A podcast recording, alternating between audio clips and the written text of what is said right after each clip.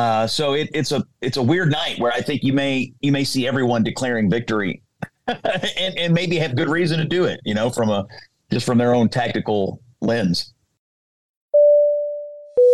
Attention passengers, we ask that you please fasten your seatbelts at this time and secure all baggage underneath your seat or in the overhead compartments. Flyover Country with Scott Jennings is prepared for takeoff. Instant podcast time with Kevin Grout, Jared Crawford, and the aforementioned Scott Jennings. I am Joe Arnold. Uh, Scott, we have an immediate reaction here as the just moments ago the Donald Trump town hall in New Hampshire, with uh, moderated by CNN's Kaitlan Collins, uh, just wrapped up.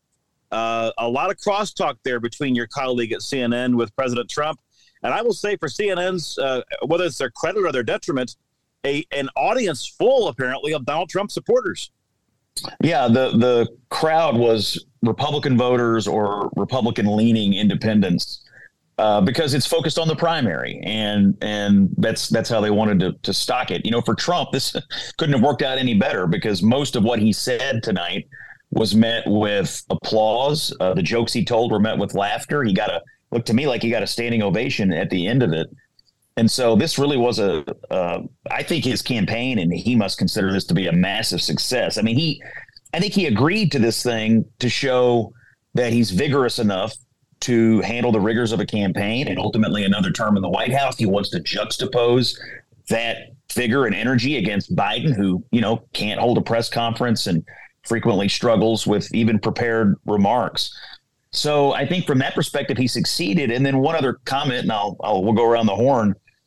I think to analyze this town hall, you really have to understand, and this is this has never been gotten right by a lot of people in the press. You have to understand that Trump speaks a totally different language that is understood by his biggest supporters and most Republican primary voters. It has never been understood by the media or the Democrats and he spoke that language tonight. He showed that he is still the master of that language. And what's it good for? It's good for winning a Republican nomination, but it's never been good for winning the national popular vote in a presidential election. So if you're thinking about this in terms of the primary, this is a total slam dunk winner for Trump tonight. If you're thinking about this in terms of general election 2024, I don't know. What do you guys think? Yeah, just Jared Crawford does the content. Okay, go ahead, Kevin. Just yeah. just looking at it was a a contrast to everything we've seen from Biden, not just in weeks, but in in the last year. And I, I think to Scott's point, that's that's exactly what they wanted. They wanted to show that this guy can hold a conversation, uh, even a feisty one, even a back and forth. Uh, what it what it didn't do, I think, is is talk about anything in the future. They spent the first what forty five minutes relitigating everything from not just 2020, but 2016, even going back further. It, it was a lot of the same. It was the same stuff that we've heard all over again. I think the, the defining factor was the energy of it all. Jared? Yeah, I, it, again, it it's. I even think back to when Trump relaunched his campaign. There was this little bit of sense of like, has he has he lost it a little bit? Is he is he kind of slowing down a tiny bit? And I don't know if that was just kind of the format of that initial press conference, but I think we, have clearly seen he's still got that sort of like vigor and fire. And clearly, the people who, uh, you know, are supporting him still have that too. I mean, he's the only politician I've ever seen who can control a crowd like that in a sort of mundane like and you know like look the rallies were one thing but the way he can still kind of control this crowd the the quick you know the kind of witty remarks he's and and at times maybe offensive remarks frankly but the witty remarks he still has I and mean, the showmanship pulling out the receipts I of mean, his tweets just from January 6th he was ready. He, I mean he, j- just on that point him you know early on being like I, I don't want to pull it out. I don't want to bore you and then a few moments later, it's like, ah, you know what? I got to pull it out. I mean, that sort of like wit, charm, the way he's able to play with the crowd. It, again, you know, to Scott, he, he speaks a language that really we've never really seen from another politician. It's clear he's still got that. It's clear he's able to connect with voters because of that. Uh, and so, yeah, it'll be interesting to see how that works out because it's a very different personality from uh, DeSanctimonious, who we'll probably get to tonight, and some of the others. But yeah, I mean, interesting. Not, I don't think changes anybody's thoughts of who Trump is or his positions or anything like that. But uh, yeah, he's, he's still kind of got that Trump flair, clearly. Donald Trump existed in the first place as a national figure because Democrats went overboard and extreme on a number of policies and and patronizing uh, approaches to the American people. Donald Trump can exist today, in my opinion, with his non sequiturs, his conflation, his exaggerations, his avoidance of answering questions, because the bar has been set so low by the current president. I mean, so if if if not for Joe Biden, this would be a disastrous performance, in my opinion. Yes, showmanship. Yes, he's people are eating out of the palm of his hand. So purely from a uh, I'll grant you from a showmanship perspective and from people who are rabid Trump supporters, great. But from an independent voter is concerned, from a content perspective, he he he didn't answer the most direct questions. You know, he didn't talk about the future, as you pointed out, Kevin. He wanted to litigate the past about the past election. Uh, but again, I'll just say because Scott, I think Joe Biden, the bar is set so low. The fact that Kevin suggested he, he walked out and can put together a sentence in the first place and engage back and forth and appears to be conscious, you know, there, he's a winner, from, you know, from the outset. Yeah, I think um, this is one of those weird moments where like everybody's going to be happy. Trump and his people will be happy because they like to put him in a position to bulldoze the media and to, you know, show energy and uh, and the fighting spirit. The Democrats are probably thrilled because they think you know, uh, because of all the things you just said, that that he did nothing to help himself with the voters who actually decide general elections, and maybe hurt himself. Uh, so it, it's a it's a weird night where I think you may you may see everyone declaring victory, and, and maybe have good reason to do it. You know, from a just from their own tactical lens. The uh, I mean, I, perhaps no answer uh, was more Trump like and frankly honest than his answer on the debt ceiling, where it's basically saying it's it's it's I, I'm yeah, yes, I'm. He didn't say I'm being hypocritical, but the whole the whole point was that his his approach would be different because well, I'd, I'd be president then. It's it was hilarious, but at the same time very telling. Yeah, I think to me, to me, one of the one of the exchanges well, first of all, the, his answer on the debt ceiling that he would just default. At, it could I mean, be a, that, that it could was, be a bad day, a bad week. I don't know. yeah, um, but but but there are people who believe that, and obviously he he thinks they're his supporters. Um, the the other exchange that was interesting to me was the back and forth over abortion, and I I was a little surprised that he leaned so heavily into taking credit for overturning Roe v. Wade because there's been a lot of conjecture or reporting that he's been nervous about how that's going to impact his fortunes in the future. But he leaned right into it and took credit for it. I guess they've concluded you can't walk away from it because you know he he is probably one of the two people in America that are you know most singularly uh, responsible for having it overturned. But then, so he he took credit for the overturning of Roe v. Wade, but then he really uh, danced around his own position on abortion and never really could be pinned down on on what to do there. And at one point, you know, Kaitlan asked him, "Well, what are you going to do? What is your position?" And he said, "I will." I will do whatever makes the country very happy, you know, which is right. which is really no position at all. So if you're a pro-lifer and you've loved him on those issues, you got to love that he, you know, embraced the overturning of Roe v. Wade. But at the same time, uh, it probably makes you a little nervous that he he was not able to be really pinned down at all on on whether he would continue to be a pro life president in another term. What is also, also interesting is he clearly set this up as a general election play. I mean, he, if anything, was just trying to contrast with Joe Biden. I don't think we got a mention of it, that he's in a Republican primary at all until you know the 45th minute when he mentions DeSanctimonious, and I don't, I don't know if it went much past that and that's right. that's the, the high bar that he's going to have to pass before he can even face Biden. He has to win over this primary again. Sure, sure. I mean, to Scott's point about the abortion issue, I mean, he he, he was all over the board because he. Oh yeah. Credit for to credit for the Supreme Court justices, to credit for Roe v. Wade being overturned, to credit. I mean, and and went into great detail as far as uh, uh, full term abortions and and and the, the the horrific nature of of what's the most extreme elements on the left are in favor of as far as abortion on demand, no matter what the, the, the age of the of the of the baby. Uh, but at the same time, Scott, despite all of that, he's like he walked right up the line, but they wouldn't cross it. You know, in terms of actually uh, agreeing to any kind of a federal law on that. However, I mean, just from a constitutional perspective, I mean, I'm not saying that he thinks this way. I mean, truly, what he could have just said is what they rightly did is they returned this right to the states, you know, to, to be able to to legislate on their own, as opposed to having a federalizing of this. But he, I don't know if he believes that. Yeah, I, well, I don't think he knows what he believes. I don't actually think he has too many deeply held views on this topic. Really, I, I do think he did. He did give voice to something that you hear a lot of Republicans talk about, and that is the debate on abortion is often defined in terms of Republican extremism.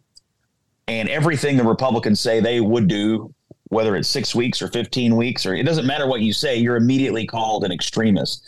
And Trump turned it around and said they're the radicals, they're the extremists. And you hear a lot of Republicans talk about that. So I think I think another takeaway for the pro-life audience there would be they would be thrilled with hearing Trump turn that back around and say, We're not the radicals, they're the radicals. Look what they want to do.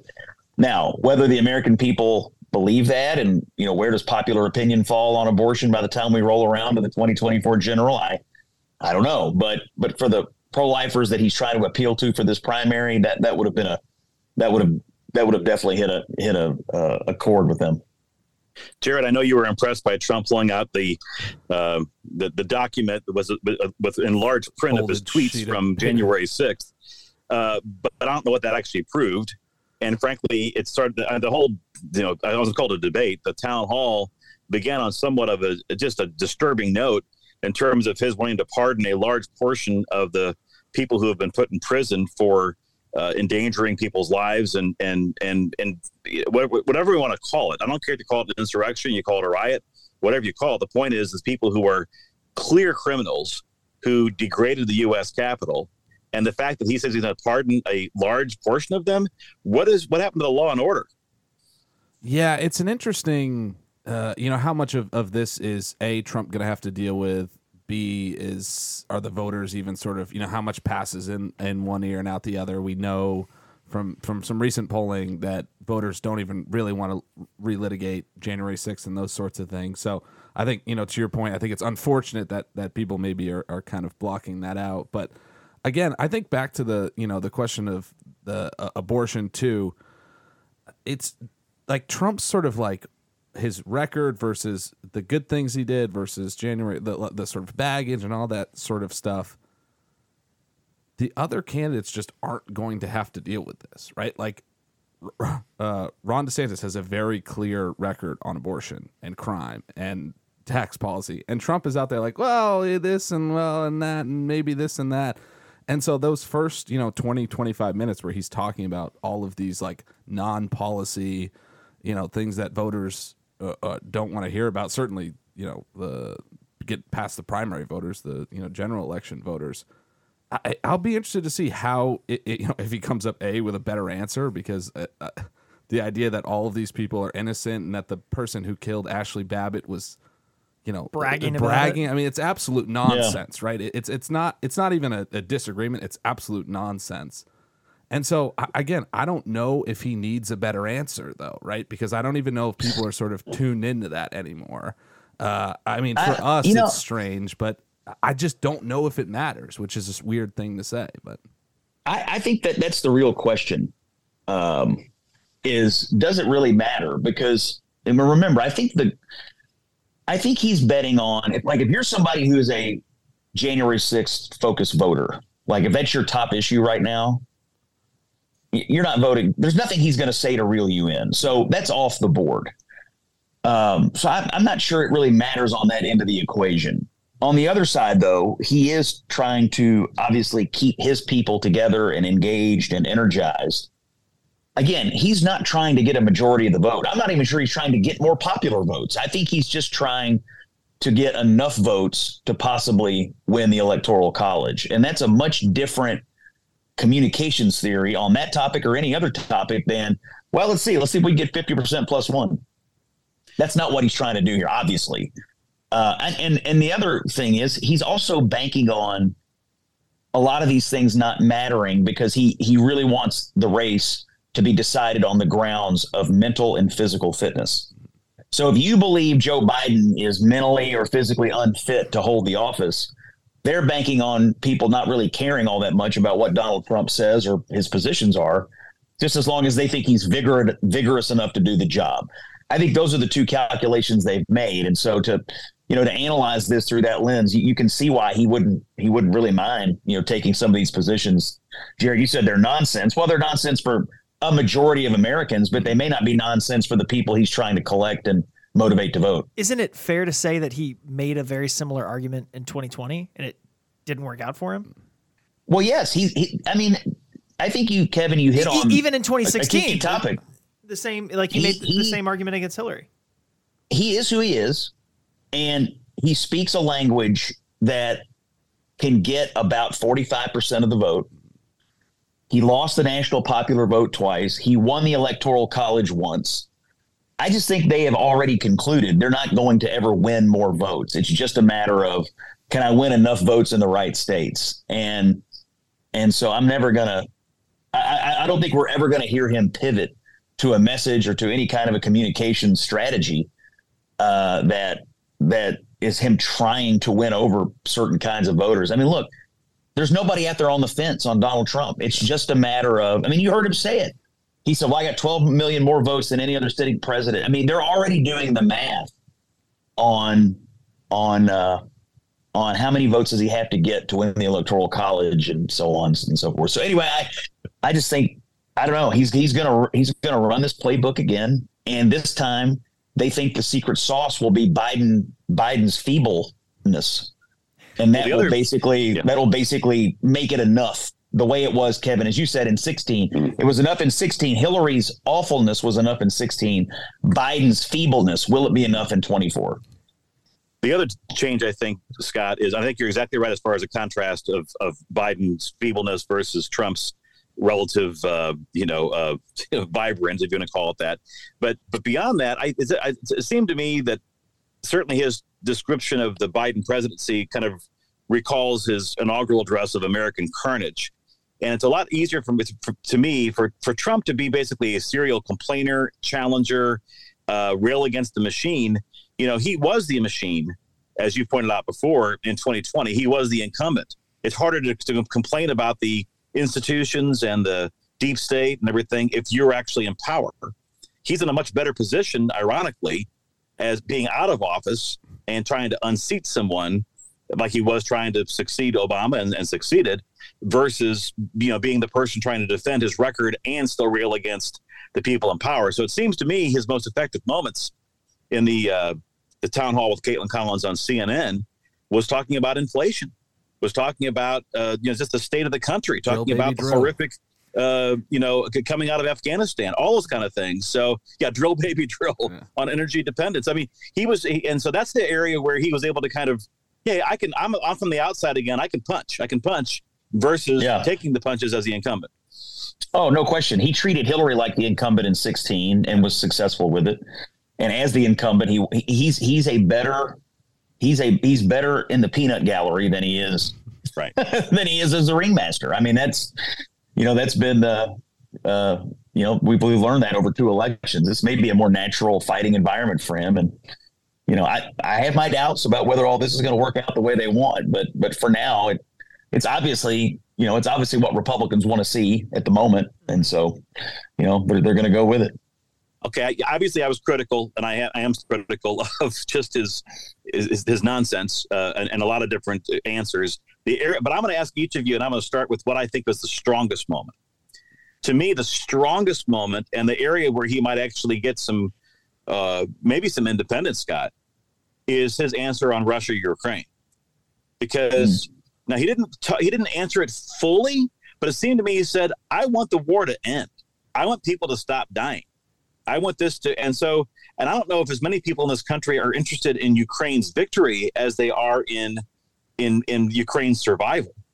And uh, I mean, I, I don't mean to infer too much about what the rest of the American people think, but it seems to me that, I mean, if he had drawn into a logical conclusion and answered Kaitlan Collins' question and say, listen, when she said, "Who do you want to?" She was uh, making clear to, uh, to say, you know, trying to nail him down, saying, "Who's going? To, who do you want to win?" "Quote unquote." And the best way to answer that is to say, any foreign policy person worth their salt is going to tell you that Russia is still going to be a country after this thing is over. So, I mean, as far as victory or defeat, are you saying you want Russia to cease to exist? No, they're still going to exist. Ukraine's still going to exist. It needs to be a negotiated settlement, which basically yeah, is what he's saying.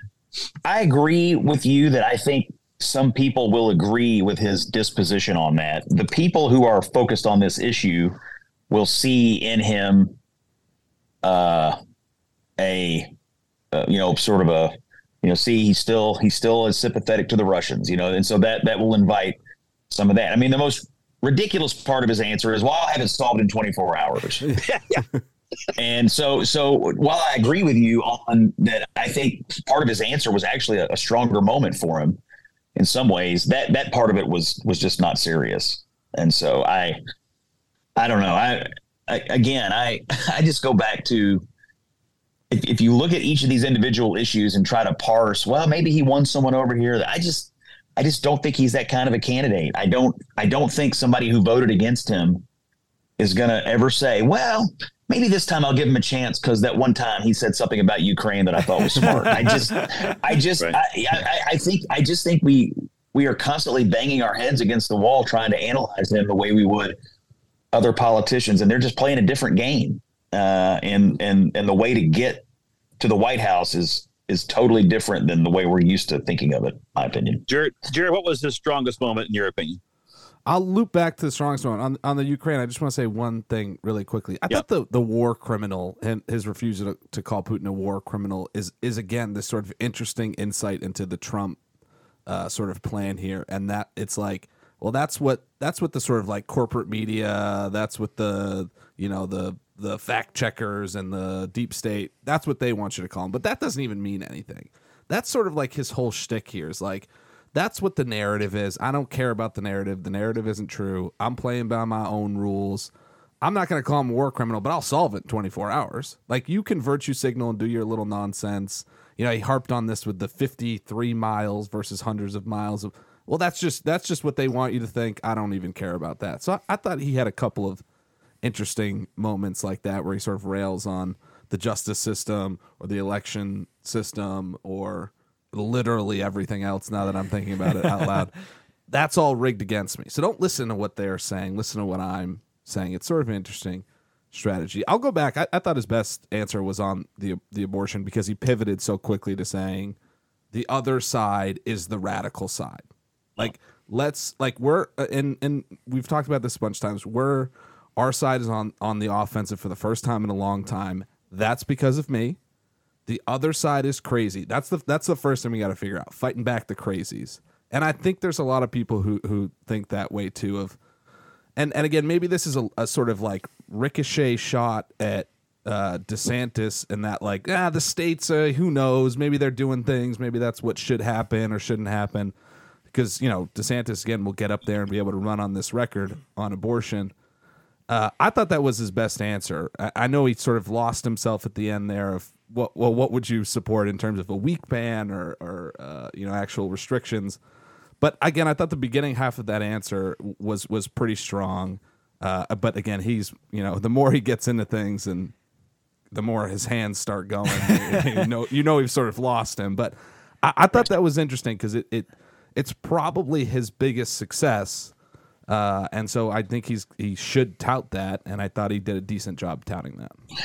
What did you guys think of? Uh, uh, before I forget, I'm, I'm just watching some replays here as we record this. What did you guys think of the moment when he said, "You're a nasty person" to Kaitlan? I, I th- those things make me terribly embarrassed for him. Obviously, I mean, I, I just she's not a nasty person, and uh, and I, I don't know. I, I think he he does get enraged when people speak to him about his falsehoods and um but isn't and I but but but I just that, that, those things I I hate those moments because you know you could you could spar with somebody uh, but to call Kaitlan Collins a nasty person is just isn't isn't that the things that we've just been talking about that people love him for? It's the saying what other people won't say. I mean, you know, he coined the term fake news and nasty woman. Everyone goes around and says says those things now. Um, I mean, it, it it it was directed at her, but I don't think it was about her. It was about any any journalist, any person questioning him. Just nasty, and that, Yeah. that's all he's got. And I th- I think that's what the people eat up. Well, and this is frankly, I mean, this is yes, he had some strong moments, and yes, he fired up his his his core supporters with things like that. The whole thing, though, was is is two different. The, the journalist Kaitlan Collins and the candidate Donald Trump completely eh, circling in different orbits. I mean, not the. I mean, maybe you said it off at the very top, Scott. As far as he's just on, or maybe Jerry, you did, Jared. As far as his language and his approach and everything else, he's just on a different level Yeah. and he's communicating with people beyond. He's using CNN to get to them, and the fact that a, that a, that a national network is doing this rather than him having to go through Newsmax or OAN or Truth Social or some other kind of fringe way to do it. it. I mean, this is what we've missed, if you will. I mean, for for people who like, what's Donald Trump up to? You know, is is is seeing him on a on a quote unquote real network. But that said, I mean, he so he was on there, but he wasn't engaged there. He was there to do his shtick. She just happened to be doing something uh, her own little patter, you know, and kind of launching these these questions here. But they really weren't responding to each other.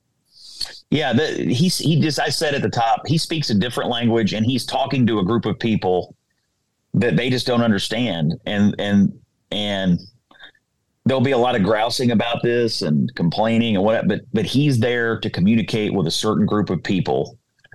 And he doesn't really I mean he doesn't really care what Kaitlan Collins says or anyone else on CNN says or it, it's not he- he's playing a different game. I mean, they're they're they're playing tennis and he's playing you know rugby. And and uh and the rules are not the same. The strategies are not the same. The communications theories are not the same. It's just it's obvious. And uh and so um they were having a conversation but not really Do you and think? it and it and it felt a little more like a debate than a than an actual inter- you know it, it felt more like a debate than an interview for that reason i think do you do you Kevin, think strongest Repub- moment? Before I get to that, do you Scott? Do you think Republican primary voters tuned into CNN? We know, you know, the polls have shown it's not their favorite network, but do you think they tuned in to watch Trump? I think um, I think some certainly did. I I'd be curious to see the numbers. I don't really know. I mean, I think the Trump folks were promoting it pretty heavily. Yeah. They wanted people to watch. Uh, but it, it'll be interesting. I mean, I'm I'm kind of scrolling the Twitter reaction as we as we do this here, and uh, I mean, liberals are melting down Yeah. about CNN. I mean, they're just absolutely losing it. Which- which is what he wanted. Like Trump and Trump and his people are celebrating, you know, that he bulldozed CNN. So it, I don't know. Uh, great question. I, I, I believe, I believe this show was probably viewed subs- by substantially more people than the normal, you know, random primetime night on CNN. But we'll, I guess we'll find out soon enough. Yeah. So uh, I, I think the answers everybody's given on strongest answer are, are good. I keep coming back to when they asked him the question about inflation and what he was going to do about it. And his response was exactly Trumpy drill, baby, drill. It was just a, a short, quick, catchy phrase. And I know he didn't coin it, but just drill, baby, drill. And then he went into, he built the strongest economy in 50 years, you know, and because of that, he could give the biggest tax cut bigger than even Reagan's. I mean, I think that I did it before. I can do it again. The only thing that took me down was this this pandemic, and then he went on his riff about that. But it's everybody's still hurting right now, and the economy still sucks for lots of people right now. And he says, "I did it before. I can do it again." That is actually part of his forward looking message. Yeah. I um, m- my first response, by the way, or my this reaction when I saw him walk out on stage. Again, I haven't watched a lot of Trump, and I don't, you know, and, and this is my first time really seeing him. I guess in in a in a televised appearance in quite a while, and uh, he, I mean, he, he is what was was he seventy eight? He he he looked appreciably older to me.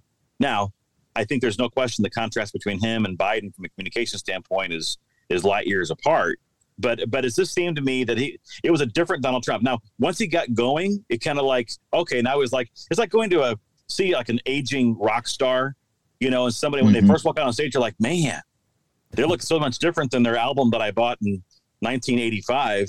But then when they start singing the hit songs, it sounds like them. Like, okay, cool, I'm, I'm actually seeing the real guy. He's 76. He'll be 77 in June. Um, Thank you. But I, I thought, I mean, but there's but there's no comparison between him and Biden. I mean, I mean, I mean, Joe Biden can't even get through prepared, simple, short prepared remarks. I mean, and can you Tr- imagine? Trump actually shook the right hand at the end of it. He didn't go around shaking air for 10 minutes. I I mean, can you? But, but but can you imagine Biden ha- having? Well, the thing is, though, Biden will never be put in a position Hmm. where he is essentially debating a nimble member of the press corps in that way. Like they will never, ever. He'll never be in that position. You know, the, the thing about Trump is when he goes into one of these things, you know it's going to be combat from minute one. For Biden, it's never combat, ever and and even those he he has trouble fighting through it and so i I mean anybody watching that would would i mean even if you hate donald trump and you love joe biden in your heart you know donald trump runs circles around biden when it comes to just the you know the ability to do what happened tonight you may hate everything he said you may think he's a huge liar but just the ability to have a back and forth that was that fast paced for a solid hour at that time of the night Joe Biden ain't doing that. So, Scott, uh, in, our remaining moments here, uh, I, I have to ask you a little. Uh, you, you kind of in, intimated as far as what the, the left is melting down. I can only imagine uh, in terms of you know allowing him even an opportunity to speak in the first place is is is it, just doesn't make any sense to, to some folks. Uh, you know, Trump, or CNN, Fox News, MSNBC, all benefited greatly in ratings and in and in uh, in just in, in advertising revenue because of Donald Trump. They all leaned in in Mhm. 2016. Uh, is is this? Uh, do you would you expect to see a lot more Donald Trump on CNN moving forward? Uh, I don't know about that. Um, I, you know, I don't think they're going to give him a town hall every week, but I do think the network has shown a commitment to covering the 2024 presidential campaign in full, and that means covering Donald Trump. It means, I assume, covering Ron DeSantis. They had a town hall with Mike Pence not too long ago. Um, there are Republicans on the panel tonight. I'm going to be on here after we finish recording here in a few minutes, and and Byron Donalds is on, you know, one of the panels tonight. I mean, they're they're obviously saying to the American people, we are going to cover this campaign fully, and that means uh, having as much visibility into the Republican Party as the Democratic Party. I think ultimately that is a good thing. I think it's also going to cause a massive meltdown on the American left, and uh, we can talk about it on the pod next week. But uh, someone mentioned it earlier. A poll came out this week about which news outlets Republicans and Democrats trust, and CNN was the worst, you know, for Republicans. And and I don't know how you ever rebuild that trust unless you cover this fully. It, it is an interesting debate about what is a network's responsibility to cover the people who are making the news, even if you think those people are saying things that are demonstrably false, you know, every with every breath. It, it's it is a really sort of fascinating uh, thing, but I I sort of side ultimately on the I, I come down on the side of speech and the side of our politicians have to be heard. People are smart and they can listen to everybody and they can vote. And so I guess I am I guess I come down on the side of I think CNN's doing the right thing by allowing the Republican candidates, Trump and everyone else, to make their case. Because I guess I believe in speech and the American people more than I believe in in the the liberals who think we have to censor uh, the Republicans that they hate. You're right, Scott. So CNN people call up Robert F. Kennedy Jr., schedule his town hall, get the Democrats out there too. I mean, the thing is, you know, if you if you wanted to restrict access to the media of presidents or presidential candidates who lie, I mean, Joe Biden lies every day. I'm sorry. I mean, yes, Donald Trump has said things that are not true, and and everybody knows it.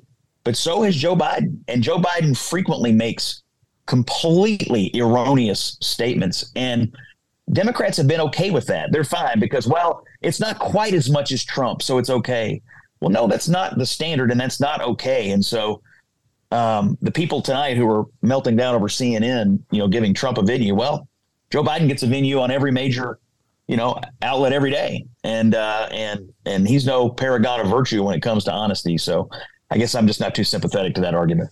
I think it's I think it's as much a question of style as it is substance because Trump is, it is per- perceive him as being to quote his word a nasty person, you know, and and and Biden for whatever reason, deserve it or undeserved, is considered to be sort of like a, you know, he's ultimately he's a nice guy. Now I don't know how the press And given last week's podcast and your points on that, Scott, in terms of Donald of Joe Biden laughing at the press and not with them, I don't know how long they'll go along with that.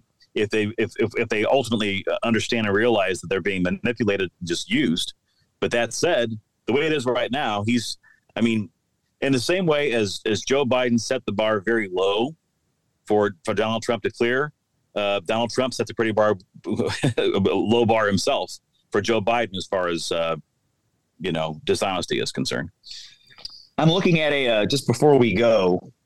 So I'm looking at a comment from the Never Back Down PAC. This is the PAC supporting DeSantis. I've been wondering while we've been recording this, how are the other candidates going to respond? So here's the Never Back Down PAC statement about the town hall. On the same day, Ron DeSantis was assailing Joe Biden's border crisis. Donald Trump was on CNN attacking DeSantis and lying about finishing the border wall. The CNN town hall was, as expected, over an hour of nonsense that proved Trump is stuck in the past. After 76 years, Trump still doesn't know where he stands on important conservative issues like supporting life and the Second Amendment. How does that make America great again? I'm not sure. I'll just be honest with you. I'm not sure that statement's going to cut it. I don't. I, I, mean, I, I don't, I don't know that they found a way to respond to this. Just right. that I know that's right. an immediate reaction, but this, this doesn't strike me as over the target just yet. Well, the, the problem is though, Scott, is that for the most part, the people who try to take on Trump directly try to be Donald Trump, and and only he can be Donald Trump. He's the best Donald Trump there is, uh, and, and everyone else tries to kind of be that, adopt that same attitude, and obviously they can't match Donald Trump being Donald Trump. But ultimately, that what you have then is something like that, which is a lot more difficult and convoluted to follow. But yeah. it's it's pretty standard. I mean, I think they almost would have been better off saying something like, you know, here's the facts. Donald Trump craves CNN's attention, and I don't. And when I'm president, they won't have any access to the Republican Party. That that that probably would have been. Now, this is a PAC; it's not DeSantis directly, Right. But it strikes me they would have almost been better off going with something like that than meandering around. I don't know. I'm not sure that's not sure that's going to fly, but I guess we'll see. Over, you know, I mean, ultimately they want to point out or they want to try to make the case that Trump is not an actual conservative or can't be trusted to be a true conservative. Which, you know, given the way they're running the campaign and given some of the people involved, that was kind of the Ted Cruz answer back in 2016. Well, I'm an authentic conservative, and you don't know what he is going to be you, you get that same flavor here. It worked uh, out really well for Ted Cruz in 2016, right? yeah. So I don't know, but uh, anyway, I guess we'll I guess we'll see how it unfolds over the next few days, and uh, and when we get the ratings and, and more reaction. But I gotta I gotta wrap up tonight, guys, because I gotta get back over to the studio and do a little work tonight. So good for being with Jared you for the, Crawford, for the Kevin Grout, Scott Jennings. I'm Joe Arnold. This emergency podcast in the wake of the CNN town hall with Kaitlan Collins and Donald Trump. Thanks for listening. Flyover Country with Scott Jennings is a production of Bluegrass Media Lab, coming to you from the heart of Middle America, Louisville, Kentucky. If you like what you heard, subscribe to Flyover Country on Apple Podcasts, Spotify, or wherever you find your favorite podcast.